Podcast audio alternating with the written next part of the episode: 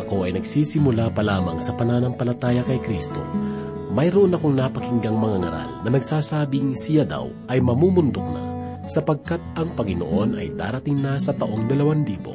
Kaya naman bunga ng kanyang pamamahayag.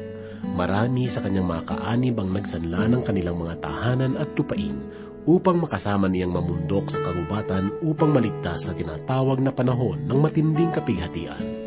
Ngunit patid natin na tayong lahat ay nabubuhay na sa panahong lagpas na sa taong dalawang libo ang banal na kasulatan ay nagpapatuto tungkol sa mga huling araw na pangyayari bago dumating ang Panginoong Hesus. Sang-ayon sa salita ng Diyos, ang panahon ay magiging masama at ang pagmamahal sa Panginoon ay manlalamig at marami ang makikinig sa buktot na aral ng Diablo.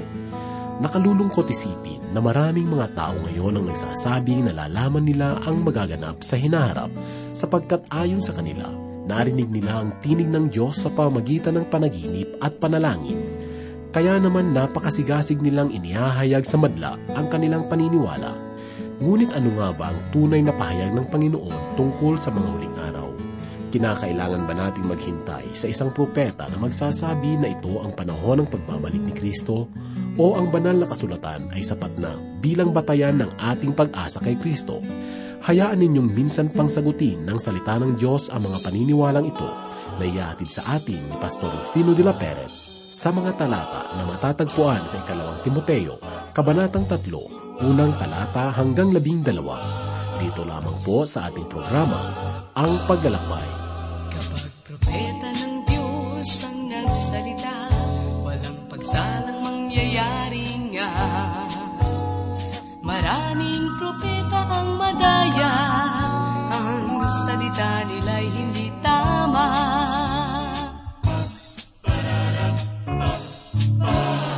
Sabi ni Jesus, huwag kang palilinlang, marami ang nagpapanggap at kayo'y ililigaw, ngunit kayo'y akin ang binabalaan, ako lamang ang buhay at tanging daan.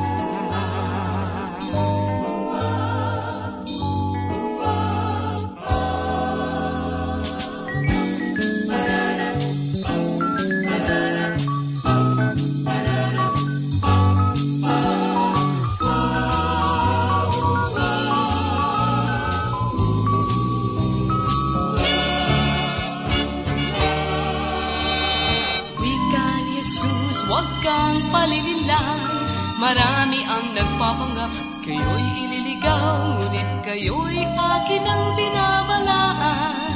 Ako lamang ang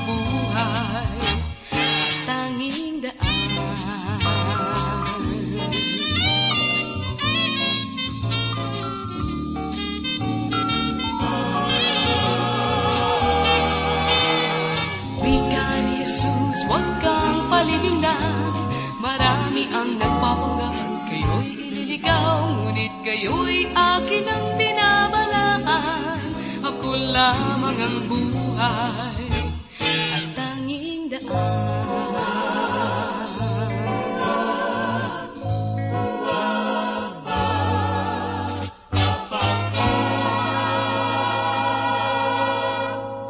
Ang ikalawang liham ni Apostol Pablo kay Timoteo ay ating pagtutuunan ng pansin sa oras na ito.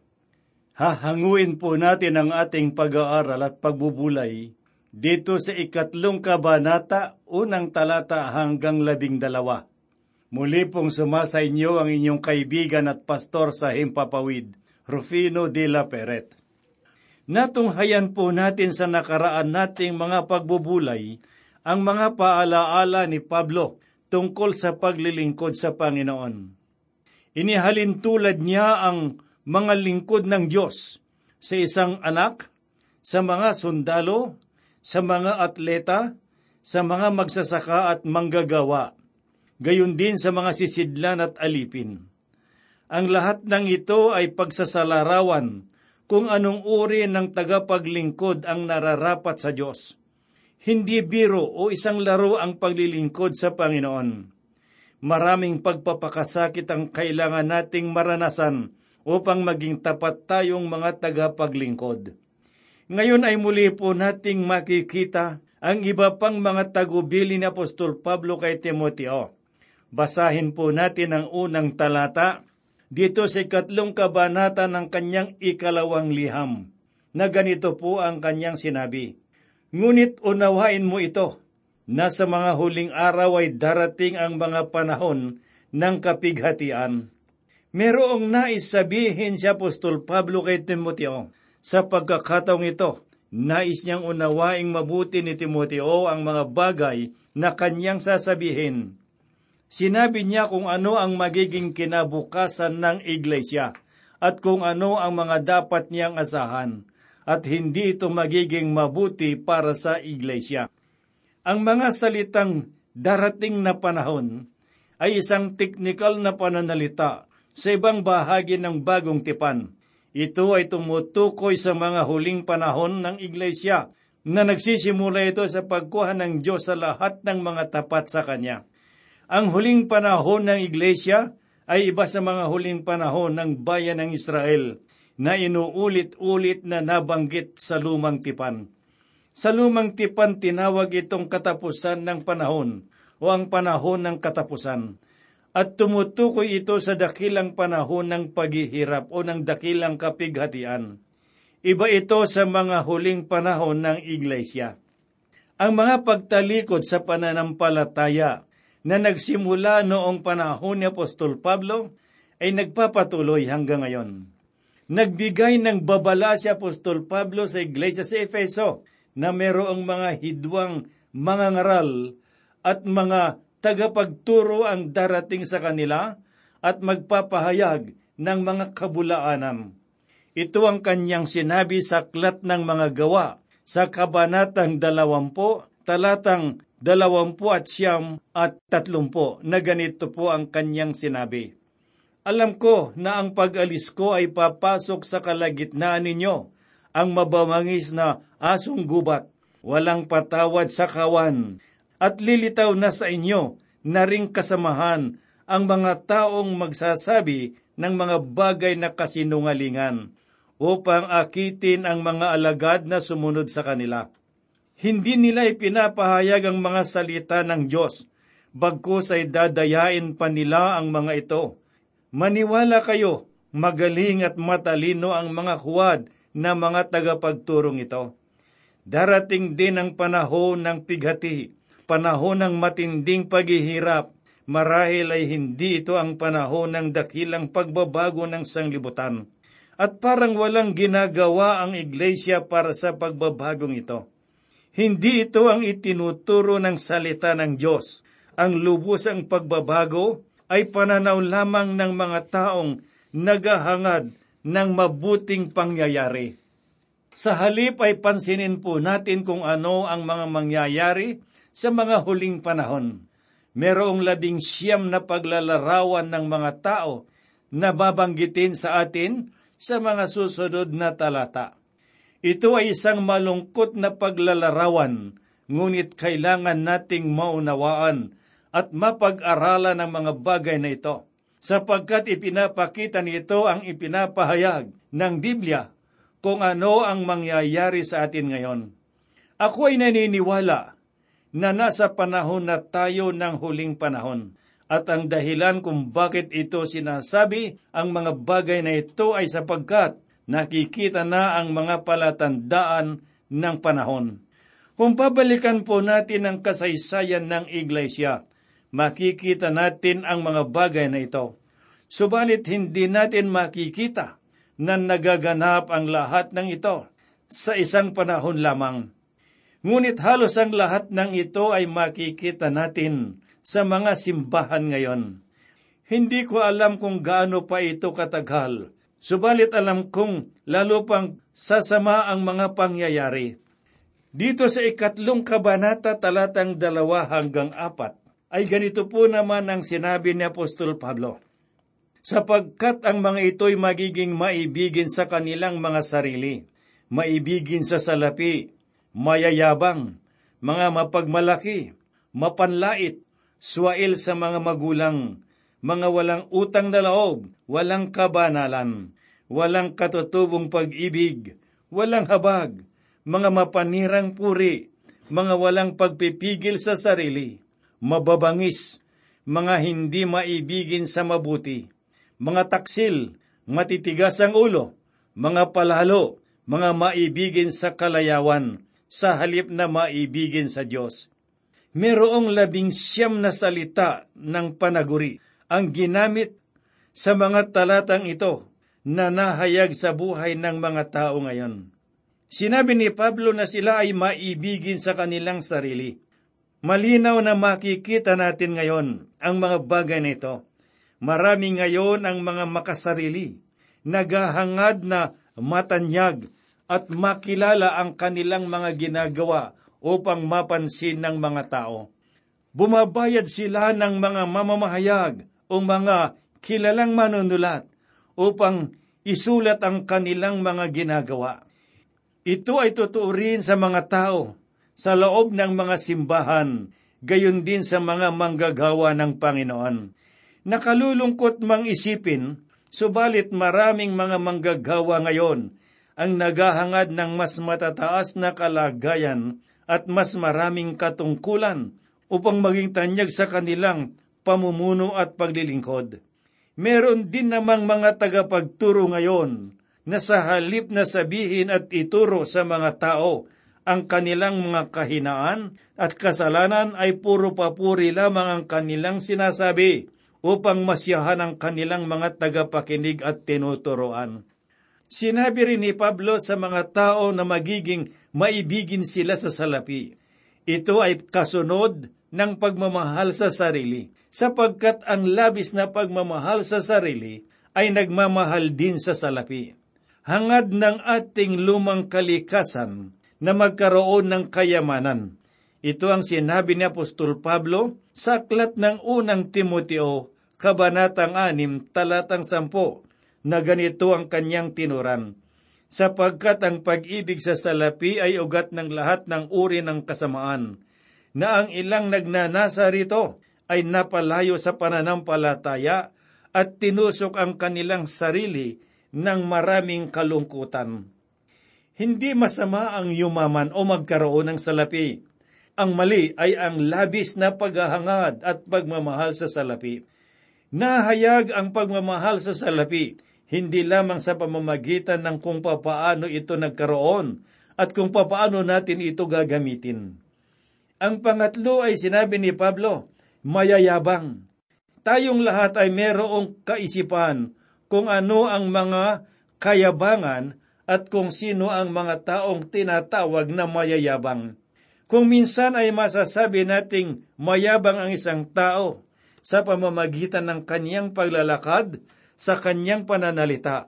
Tinatawag din sila ni Pablo na mapagmalaki. Ang ibang kahulugan nito ay mapagmataas at mga palalo. At karaniwan, ang taong ito ay mapanlait sila ang mga mapanira sa dangal ng iba. Napakababa ang kanilang tingin sa ibang tao. Sila ang mga tinatawag na matapobre. Ang ikaanim na sinabi ni Pablo ay mga swail sa mga magulang. Ang bagay na ito ay pangkaraniwang nakikita sa mga kabataan ngayon. Ang pangpito'y sinabi ni Pablo, walang utang na loob. Ang pagtanaw ng utang na loob ay kaugaliang Pilipino. Ang pagpapasalamat at pagpapakita ng kabutihan ay mga paraan ng pagtanaw ng utang na loob. Sinabi ni Apostol Pablo na sa huling mga araw ay kakikitaan ng kawalan ng utang na loob ang mga tao. At ang pangwalo'y sinabi ni Pablo, walang kabanalan. Sinabi ng Diyos na kayo ay magpakabanal sapagkat ako ay banal. Subalit ang kawalan ng kabanalan sa pamumuhay ay tanda ng huling mga araw. At ang ikasyam na sinabi ni Pablo na paglalarawan sa mga tao sa huling mga panahon ay sinabi niya, walang katutubong pag-ibig, hindi karaniwan ang kanilang mga kaugnayan. Nabubuhay tayo ngayon sa panahon na kung saan ay tinatanggap na ng mas nakararami ang mga gawain ng kalaswaan at walang pagmamahal. Sinasabi sa aklat ng mga taga-Roma, sa unang kabanata talatang 24 na ganito, Kaya dahil sa pagnanasa ng kanilang mga puso, ay hinayaan sila ng Diyos sa karumihan upang lapastanganin ang kanilang mga sarili sa iba't ibang paraan. Sadyang bumababa na ang antas ng pagkatao at ng moralidad ng mga marami ngayon. At ang pangsampung taguri na ginamit ni Pablo ang mga tao ay walang habag. Ito ang mga taong mahirap pakisamahan sapagkat wala silang iniisip kundi ang kanilang makasariling kapakanan lamang. Hindi nila iniisip ang kapakanan ng iba at wala silang habag sa ibang tao. Ang panglabing isang ginamit ni Pablo na makikita sa buhay ng mga tao sa huling panahon ng sabi niya ay mga mapanirang puri. Tiyak na marami na ang ganito ngayon. At pagkatapos sinabi rin ni Pablo, sila ay mga walang pagpipigil sa sarili. Sila ang mga taong sinusunod ang kanilang mga kalayawan at walang pagpipigil sa sarili tungkol sa mga bagay ng sanglibutan. Ang panglabing tatlo na ginamit ni Pablo, ang sinabi niya ay mababangis. Ang ating mga kabayanan at lunsod ay natutulad na ngayon sa mga gubat na pinamamahayan ng mga mababangis na hayop. Laging may panganib saan man, sapagkat ang mga tao ay pumapatay. Sila ay hindi maibigin sa mabuti. Nagahari ang kasamaan, mga makasarili, at pumapatay. At ang panglabing lima ay ganito po naman ang kanyang tinuran. Mga taksil, Merong mga taong sadyang hindi mapagkakatiwalaan. Sila ay nagsasalita ng talikuran. Sinabi pa rin ni Pablo, matitigas ang kanilang ulo. Ginagawa ng mga taong ito ang kanilang nais gawin at lumalabag sila sa batas. At sila ay mga palalo, nabubulag sila ng kanilang pagmamataas at mga kayabangan. Kahit nasa loob ng mga simbahan, ay makikita natin ang mga taong tulad nila. Sila ay mga maibigin sa kalayawan, sa halip na mga maibigin sa Diyos. Inilalarawan ng mga ito ang mga tao ngayon. Marami tayong ginugugol na panahon at salapi sa mga kalayawan kaysa sa panahon at salapi na ating ginagamit para sa gawain ng Diyos. Hindi na nakatoo ng pag-iisip ng mga tao ngayon sa mga gawain at paglilingkod para sa Panginoon. Mas tinitignan natin ang mga makasariling kapakanan. Pakinggan po natin ang sinabi ni Apostol Pablo dito sa ikalimang talata, kabanatang tatlo, ng ikalawang liham niya kay Timoteo. Sinabi niya na may anyo ng kabanalan, ngunit tinatanggihan ang kapangyarihan nito. Lumayo ka rin naman sa mga ito maliwanag ang sinabi ni Pablo tungkol sa mga taong tulad nila. Ang panglabing siyam na taguri na sinabi ni Apostol Pablo na makikita sa huling mga araw. Ang sabi niya na may anyo ng kabanalan, ngunit tinatalikdan ang kapangyarihan nito. Pinaalalahanan niya si Timoteo na layuan niya ang mga taong tulad nila. At hindi lamang si Timoteo, tayo ngayon ay kailangan din natin silang iwasan.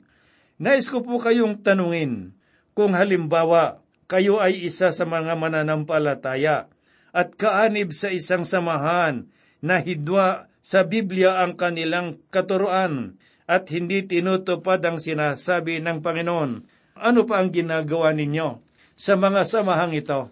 Ang mungkahin ni Pablo ay iwasan at layuan mo sila. Merong mga simbahan ngayon ang tapat na nangangaral ng salita ng Diyos. Bakit hindi ka sumama sa kanila at tumulong sa kanilang mga gawain? Basahin po natin ang ika-anim at ikapitong talata na ganito po ang sinasabi. Sapagkat mula sa mga ito ang mga pumapasok sa sambahayan at binibihag ang mga hangal na babae na puno ng mga kasalanan at hinihila ng mga iba't ibang pagnanasa, na laging nag-aaral at kailanman ay hindi nakakarating sa pagkakilala sa katotohanan. Sinabi ni Pablo, sila ay mga hangal na babae. marahil ay hindi lamang mga babae, gayon din sa mga kalalakihan. At ang ikawalong talata ay ganito po ang sinasabi, kung papaanong sinahanis at hambres ay sumasalungat kay Moises, ang mga ito'y sumasalungat din sa katotohanan, mga taong masasama ang pag-iisip at mga nagtatakwil sa pananampalataya. Si Janes at Hambres ay mga salamangkerong ipinatawag ni Paraon noong magpakita ng mga himala si Moises sa kanyang harapan. Hindi natin nalalaman ang mga pangalan ng mga salamangkerong ito kung hindi binanggit ni Apostol Pablo at maaring nagkaroon rin ng mga katanungan kung saan nakuha ni Pablo ang mga pangalang ito. At ang pinakamadaling kasagutan, marahil ito ay ipinagkaloob sa kanya ng banal na Espiritu. Makikita po natin sa mga pangyayari sa aklat ng Exodus na merong kapangyarihan si Satanas at magaling siyang makagawa ng iba't ibang mga bagay Ginagaya niya ang mga ginawa ng Diyos. Nagawa ni Janis at ni Hambres ang mga himala sa pamamagitan ng kapangyarihan ng Diablo. Subalit ginawa naman ni Moises ang mga himala na kanyang ipinakita sa pamamagitan ng kapangyarihan ng Diyos. At sa aking palagay ito ang dahilan. Kailangan nating maunawaan na kayang gayahin ni Satanas ang kapangyarihan ng Diyos at ito ang babala ni Juan sa atin sa aklat ng unang Juan, ikapat na kabanata, unang talata na ganito. Mga minamahal, huwag ninyong paniwalaan agad ang bawat nagsasabing sumasa kanila ang Espiritu. Sa halip ay subukin muna ninyo upang malaman kung sa Diyos ang Espiritong sumasa kanila, sapagkat maraming bulaang propeta ang lumilitaw sa sanglibutan. Sinabi rin ni Pablo na ang mga taong tulad ni Hanis at Hambres ay may masamang pag-iisip. Ang mga taong ganito ay ganap ng iniwan at tinalikuran ng pananampalataya.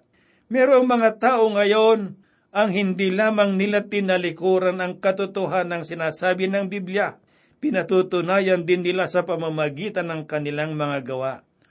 Subalit kahit ano ang kanilang gawin, ay hindi may pagkakaila ang katotohanang nahayag sa salita ng Diyos. Maari tayong masira, subalit ang salita ng Diyos ay mananatili magpakailanman. Basahin naman po natin ang ikasyam na talata na ganito po ang sinasabi. Ngunit sila'y hindi magpapatuloy sapagkat mahayag sa lahat ng mga tao ang kanilang mga kahangalan, gaya ng nangyari sa mga lalaking iyon. Ngayon ay laganap na ang mga makabagong kagamitan at kaisipan, ang paghahangad ng tao na malaman ang tungkol sa mga bagay na hindi nakikita at ang karaniwan sa mga paghahangad na ito ay tungkol sa demonyo. Ang ikasampung talata ay ganito po naman ang sinasabi, Ngayon, sinusunod mong mabuti ang aking mga aral at pamumuhay layunin, pananampalataya, pagtityaga, pag-ibig at pagtitiis. At ang ikalabing isang talata ay ganito po naman ang tinura ni Apostol Pablo. Mga pag-uusig, mga pagdurusa, anumang mga bagay na nangyari sa akin sa Antokya, sa Ikunyo, at sa Listra, at napakaraming pag-uusig ang tiniis ko, ngunit sa lahat ng ito ay iniligtas ako ng Diyos. Alam ni Timothy ang lahat ng mga pagpapakasakit ni Pablo sa kanyang mga paglalakbay mula sa Antioquia, sa Pisidia, Iconio, sa Listra at sa lahat ng mga bayan ng Galacia. Ang lahat ng mga ito ay naranasan ni Pablo sa kanyang paglalakbay. Ang talatang labing dalaway ganito po naman ang sinasabi. Tunay na ang lahat ng ibig mabuhay na may kabanalan kay Kristo ay daranas ng pag-uusig. Ako po ay naniniwala na tayo ay nasa panahon na ng pagpapakasakit dahil sa pagiging mananampalataya at marahil ay darating rin ang panahon na magiging mapanganib ang maging mananampalataya ni Kristo. Kung minsan ay hindi na rin ako natutuwa sa mga nagsasabing wala tayong kalayaan sa pamamahayag. Palaging ito na lamang ang nakikita natin sa mga pahayagan, napapanood sa mga telebisyon, naririnig sa radyo. Subalit kailan ba nagkaroon ng paghahayag tungkol sa tunay na kalooban ng Diyos sa pamamagitan ng kanyang mga salita? Ang tanging nakikita natin sa mga telebisyon ay mga taong nangangaral at nagpapahayag ng salita ng Diyos. Nais lamang nilang makilala sila't matanyag at maging kapuri-puri sa kanilang ginagalawan. Hindi na ang salita ng Diyos ang natatanyag, kundi ang kanilang sarili. At kung meron mang mga manggagawa na nangangaral ng katotohanan, sila ay pilit na winawasak at sinisira ng iba. Sa likod ng mga katotohanan ito, nananatili ang panawagan ng Diyos na manatili tayong matatag. Ipinakita rin sa atin ni Pablo sa kanyang mga liham na kailangan nating manindigan sa ating pananampalataya sapagkat ang matatag ay nagwawagi. Ikaw ba kaibigan ay nababagabag na sa iyong pananampalataya?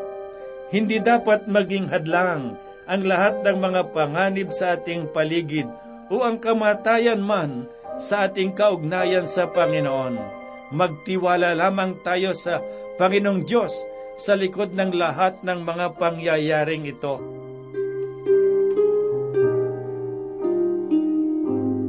Tayo po ay manalangin. Diyos na maibigin at mapagmahal, kami po ay lumalapit sa iyo at dumudulog. Nagpupuri po kami at nagpapasalamat sapagkat kami patuloy mong ginagabayan sa aming mga pagbubulay. Itinatas din namin sa iyo, dakilang Diyos, ang mga kaibigan at mga kapatid.